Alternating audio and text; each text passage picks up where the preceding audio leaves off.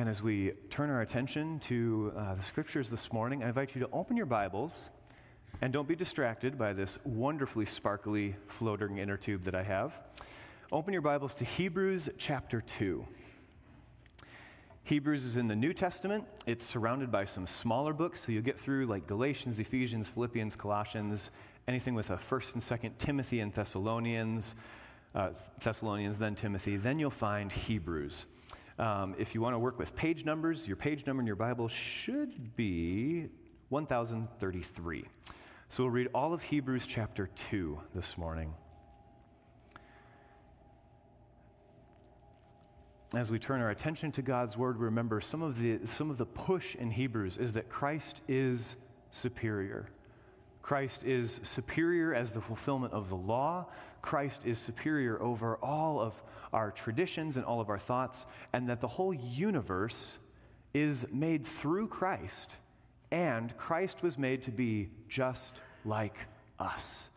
And so, in this beautiful paradox that we continue to explore in Hebrews chapter 2, we'll ask God in a moment to open our minds and our hearts to what He can speak to us today through Hebrews chapter 2. And we'll explain why we have some of these props up here in just a minute, too. But before we read God's word together, let's pray. Lord, we say together in our call to worship, Speak to us today, O God, speak to us your truth. And so we pray that now you do speak to us. We pray that you speak to us truth spoken in love. We pray that your Holy Spirit may connect us to your truth in ways that humbles us and builds us up, in ways that makes us both contrite and confident. Lord, we pray that you build us up by your Holy Spirit, that you correct us where we are wrong, that you direct us where we are aimless, and that ultimately, as your truth is spoken into us, we may find life in you. And may we come to an ever growing and ever deeper love for you, Jesus. And may our love for you guide and direct us for how we are in your beautiful world. Send your Holy Spirit upon us, we pray, for we, your servants, listen. Amen. Hebrews chapter 2. We must pay the most careful attention, therefore, to what we have heard, so that we do not drift away. For since the message spoken through angels was binding, and every violation and disobedience received its just punishment, how shall we escape if we ignore so great a salvation? This salvation, which was first announced by the Lord, was confirmed to us by those who heard him. God also testified to it by signs, wonders, and various miracles, and by gifts of the Holy Spirit distributed according to his will. It is not to angels that he has subjected the world to come, about which we are speaking.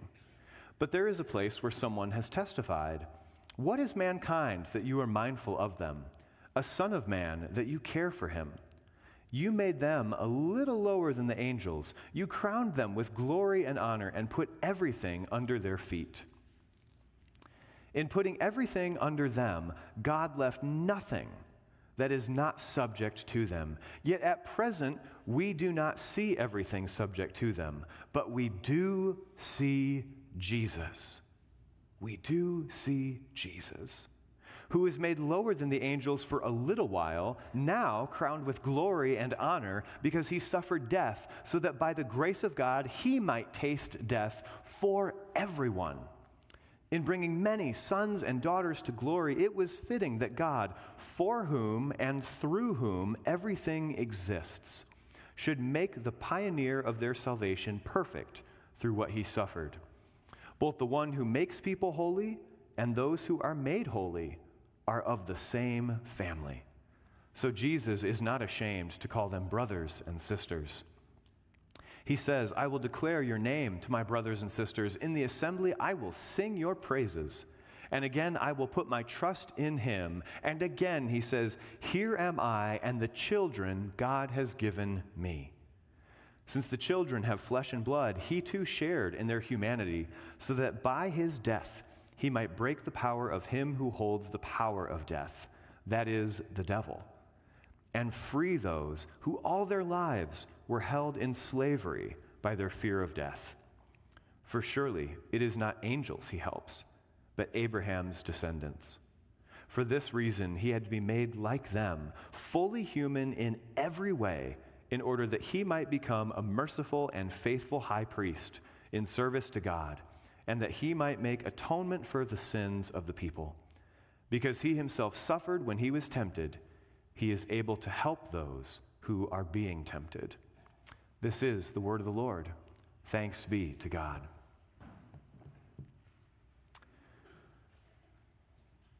We're given a strong caution and urging in the beginning of chapter 2 that we do not drift away. I would argue this morning or offer that there are two ways that we tend to drift away. And the first word that came to mind for me was probably more of this type of drifting. And I will say this is a very comfortable seat for me to be in, and thank you, Conovers, for borrowing it uh, to me. Um, and Ella, especially, I love the extra sparkly side of this one in particular. This is great. I wonder if we read Hebrews 2 and we hear that, that, that command do not drift away. The first place that my mind goes in terms of drifting is this kind of drifting sitting on an inner tube, maybe just hanging out in the pool, maybe on a lazy river where you don't have to do anything. You can just kind of drift around. And it's a great way to relax, but it's not a great idea for discipleship. It's not a way to grow in Christ by saying, I can just sit in the tube, I'll drift away. This is a pretty lazy posture. And I will say, since I'm usually standing during the sermon, it's also very comfortable. And isn't that part of the temptation? Is that, well, we're busy, we work hard, and sometimes it's easy to get a little lazy. And I'm not talking about hanging out in the pool in a wonderful tube such as this. What I'm talking about is spiritually drifting, where Hebrews argues to us that we can't forget, we can't ignore this great salvation that we have been given. And one of the ways that we can ignore it and drift away is through a total lack of effort, where we could say, you know what, I'm good. One of the, one of the church's greatest strengths is also its greatest weakness. You could sit in your tube and say, the church will always be there for me meaning it will be there for me when I need it. But also, that means if I don't need it right now, well, I'm much more comfortable sitting here in this tube. And we can drift. We can get lazy. We can start to wonder, why isn't God speaking to me anymore? Well, are we just kind of drifting, hanging out in our tube, saying, it'll be fine, everything will work out? This is not a posture of growth. It is a posture by which you can drift away, by which we can forget all of our problems and just let the waters take us wherever they go. And that would be okay in a pool or a lazy river, but it doesn't work in life, and it doesn't work as a Christian to sit in the tube and drift. And why is this? Because of the power of death. And who does that belong to that we just heard in Hebrews chapter 2? It belongs to the devil. And so, if we are to drift, we can be very comfortable. We can surround ourselves with the greatest creature comforts, comforts. We can even occasionally say, It's okay, God's got this. But we will drift to our own harm and even to death. Not that Christ ever releases that which is His, but we can drift away from our salvation. And how tempting it is to just take it easy for a little while Maybe we have a really busy season where something just has to give. And so it just gets easier to maybe not do some of the practices we know we should. The Bible gets a little dusty, or that app doesn't get opened. Prayer, oh man, I can't remember the last time I've talked to God because I don't really need to talk to anybody when I'm in my nice, comfy tube. And here I drift. Here we drift. We know that sometimes it's good to attend church services, worship can be good for us. Yeah, we know that. But this is a lot more comfortable. Friends, be glad that our pews at least have cushions on the seat and on the back. And then that little bit of laziness kind of starts to creep in, and then it's a lot harder to recover the further that we've drifted. And if I could push myself with my feet on stage, I would, but I can't. I think that would be a detriment to my pants. I do plan to drift around in Conover's pool when I return this, though. Ella, I'll give it back eventually. I know this one's yours. So, is this your temptation? To be in the posture of maybe drifting, where mm, we just got a little lazy. And the laziness, at first, we tricked ourselves into thinking this is just the relief that we need, and then we'll get back to it. But the longer we stay in this lazy drifting posture, the harder it is to get back up. The longer we tell ourselves that everything's okay, the harder it is to remind ourselves how much we need a Savior, how much we need salvation. And as Hebrews tells us, we see Jesus. We don't see everything else, but we do see Jesus. But if we drift away too far, we might have a harder time seeing Jesus. We might have a harder time holding up the mirror to our own life and saying, I need a Savior. And in so doing, we can drift away from this gospel message of saying, we need a Savior. We need salvation. We need someone else to set us free from death. But if we drift in the tube, we will ever so slowly drift towards death, even without knowing it, because it's oh so comfortable. But there's two ways we can drift, isn't there? One is the tube. But there's another type of drifting that we can do, where the tube is a reminder that we can drift through no effort. Would argue we can also drift away with full effort. If we were paddling our hearts out, if we were in a canoe and we said, It is all up to us, we need to take control, we need to make things happen, we could paddle our hearts out either by ourselves, in which case we need a little more space to change our strokes every now and then, or we could say, I'm with my group and we need to paddle. We need to make it happen. It's all up to us. And we will exhaust ourselves if we think that we can make it through life on our power. We will exhaust ourselves even if we think we can do it together. Because if we try to do it all on our own, it is also a way of drifting away from salvation, from the Savior that we need the one who calls us all sons and daughters, who called us his own, Jesus, who became just like us, so he knows what it's like to get blisters on his hands from hard work. He knows what it's like to face adversity and temptation. So sometimes we drift in the tube, other times we might drift with a paddle in hand and we are working as hard as anyone has ever worked. And we get a little bit proud of ourselves, don't we?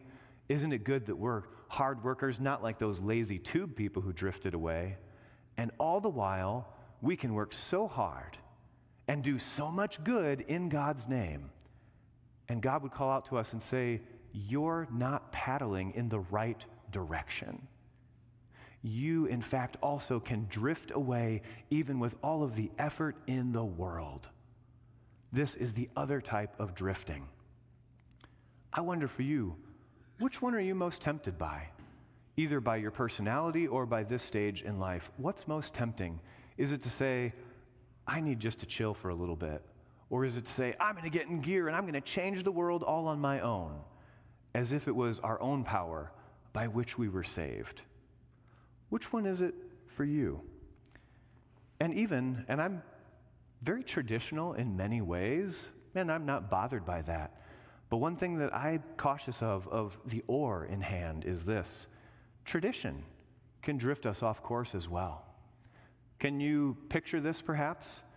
We sail west. We always sail west. We're good at sailing west. Sailing west is what we do, and we work hard at sailing west. And then maybe somebody notices, but aren't the winds pushing north? No, no, no. We here, we sail west. We are west sailing people. But I really think that the power of the wind, I think, I think north. But we silence those who say anything different, right? So we say, nope, we sail west. Sailing west is what we know how to do. This is what we do, and we're good at it, so we're not going to do anything different ever. I wonder if also, oof, if we're in a canoe or if we're in a longer boat, there's more people, there's different seats. And don't we get used to people being in certain seats? I mean, from my vantage point, I know y'all are used to sitting in similar seats, right? And that's not a bad thing because somewhere between the tube and the oar, there is some comfort in routine and rhythm. It's why we have rhythms to life that God gives us. But when it comes to the longer boat, can't we get used to saying, oh no, no, these people go in these seats. That is how it works. That is how we sail west. And perhaps a quiet, questioning voice says, what if we rearrange the seats a little bit? I know that Chuck Brower has tried when he's ushered to sit people in different seats and has been told no. And that's more of a playful, like, there's nothing big, that's not that big of a deal. Well, I mean, not to me, I just think it's funny. Sorry, Chuck, but good luck next time. Um, but I wonder if there's other times where someone says, you know, what if we gave someone else a turn?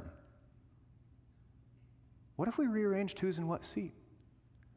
And we might hear, no, because the people in the seats right now, they know how to go west. And that's what we do. And so, any idea of saying, I think the winds are going north, or I wonder if, if those two switch spots, would she actually do better if she was sitting there? Could we get a better spot for him that would actually serve his gifts better? No. We can be blinded by what we know how to do well. And in so doing, we can drift away either through our effort or through our lack of effort, through our diligence or through our laziness. In both cases, we can drift away. From this salvation, says verse 3, which was first announced by the Lord, was confirmed to us by those who heard him. This salvation is what we do not want to drift away from. And yet we can do it ever so easily by getting caught up in our own agendas, our own directions, and knowing what we're good at, and that's how we're going to do it, or through getting pretty comfortable. And we find ourselves getting a little bit lazy, and we drift and drift and drift. Both options are drifting options. And as we hear all of what Hebrews has to say, as we go through the rest of the book, I think there's a third way that's offered. But before we get to that third way, let's remember who it is that we don't want to drift away from. We do not want to drift away from Jesus, who calls us his own. That verse 11 tells us so Jesus is not ashamed to call them brothers and sisters. This is that same Jesus that we are told in verse 10 it was fitting that God, for whom and through whom everything exists, should make the pioneer of their salvation perfect through what he suffered, that he might taste death for us, for all of us, so that we might never have to fear tasting death in the same way. That we are set free from the slavery of the fear of death, as the closing of the chapter puts it. This Jesus is the one that we do not want to drift away from. The message that was confirmed by the angels and was given to us.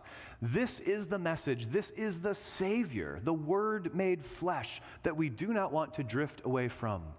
Either by getting too comfortable and saying, if I get too far away, Jesus will call me back. But we've already drifted out of earshot. Or drifting right past Jesus through all of our efforts, through doing it all on our own and not saying, Holy Spirit, give us the power that we need. Give us the minds that we need to notice which way the wind is blowing. And so the third way is this sailing. It's not drifting, nor is it only rowing. But where does the power come from when you sail? The wind. And what is the Holy Spirit compared to in both the Old and New Testament? Wind, the breath of God, the breath that blows. The wind is our comparing factor. And so we can row really, really hard. But if you're going to row against the wind, it's not going to go super well, and you're not going to get very far.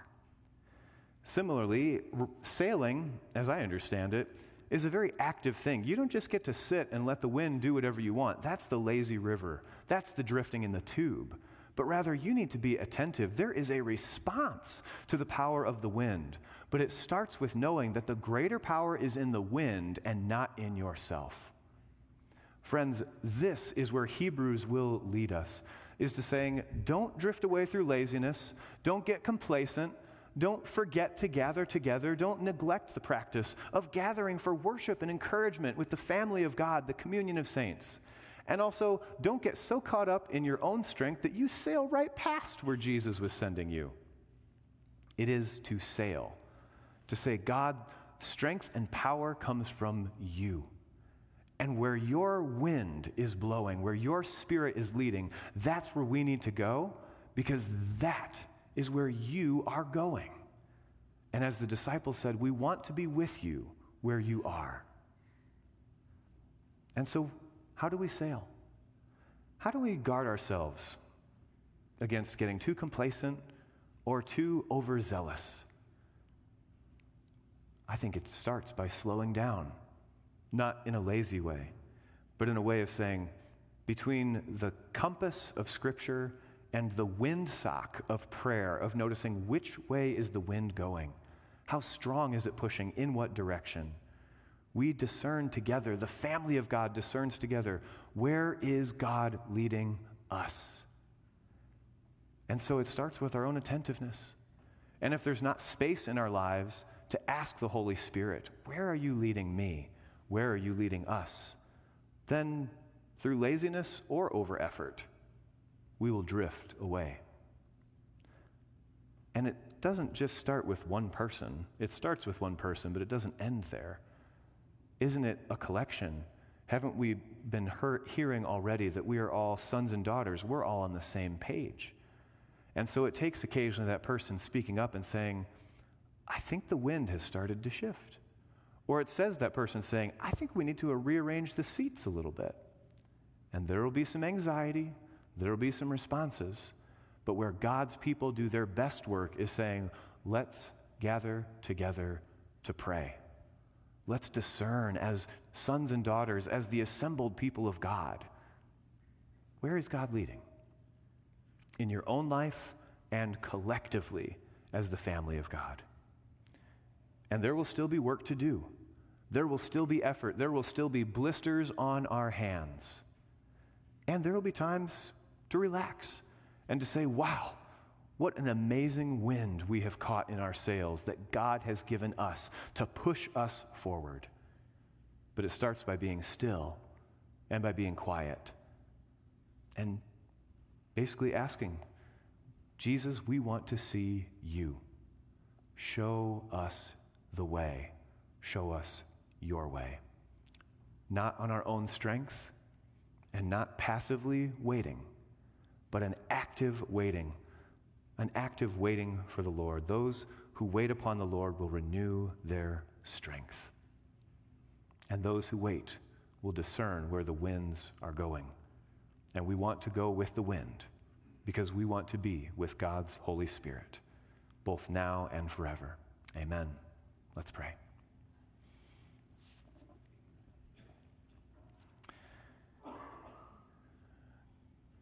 God, by your breath, we are alive. By your Holy Spirit, we are given power. And so may your wind blow among us. And may we, your servants, be wise enough and aware enough and still enough and attuned enough that we can see, not that we can see the wind, but that we can see where it is going. That we see you, Jesus that we look around and we see you in our lives, not that you are visible, but that we see the ways in which your invisible power is at work in us and around us, in our life and in the life of our neighbor. God, give us all the wisdom that we need to not drift away, to not row right past you, to not get out of earshot of your Holy Spirit but rather to know that we need you. That you took on our flesh and blood, that you shared in our humanity, so that by your death, you broke the power of him who holds the power of death, that is the devil, and you set us free. Lord, help us to follow you, not in the freedoms of this world that we can construct, but in the truest and greatest freedom, which is freedom from sin and death. And for that, we can only turn to you, Jesus. Help us to sail towards you in our own spots on the boat and as a fleet. May your church sail with you. Lord, we thank you for the wind that you give us in our sails and for the Holy Spirit, the breath of life that you give us in our hearts. And in your holy name we pray. Amen.